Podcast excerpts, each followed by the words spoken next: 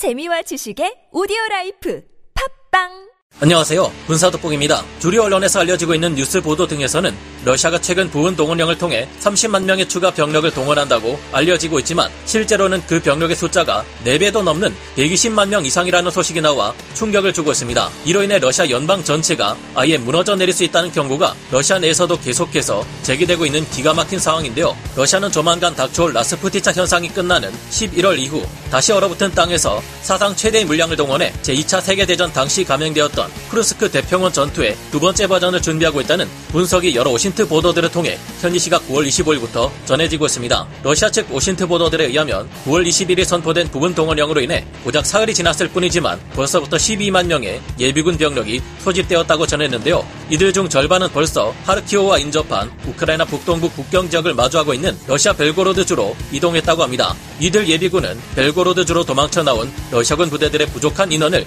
채우는 데 동원되고 이후에 추가 공세를 위한 병력으로 재편성되고 있다고 하는데요. 극동 지역에 위치한 여러 러시아 공항에서도 수많은 수송기들이 목격되고 있으며 이 수송기들에는 끝없이 몰려드는 러시아 예비군들의 행렬이 그칠 줄을 모르고 있습니다. 러시아는 예비군을 동원하는 데 있어서도 차별을 두고 있다는 소식이 들려오는데요. 러시아는 소수민족 공화국에서 부분 동원이 아니라 거의 완전한 동원을 무리하게 시행하고 있으며 다른 러시아 주요 대도시들에서도 광범위한 연령대의 병력을 동원하고 있어 이들의 숫자는 어쩌면 120만 명을 넘길 수도 있다는 우려스러운 관측이 나오고 있습니다. 러시아 측 오신트 정보통들의 보도에서 익명을 요구한 한 러시아군 관계자가 밝힌 바에 따르면 현재 두 개 전선군이 러시아 내에서 편성되고 있는데 이들은 라스푸티차 이후 동원될 최고의 대공세에 있어 주력 병력이 될 것이라고 합니다. 전선군이라면 후소련 시절이나 존재했던 엄청나게 거대한 규모의 개념인데 최소 40만 명에서 150만 명의 병력을 두는 형태이기에 현재 보도되고 있는 30만 명 예비군의 규모를 크게 넘어서게 될 것으로 보입니다. 이들은 올해 10월 가을 우크라이나의 야지가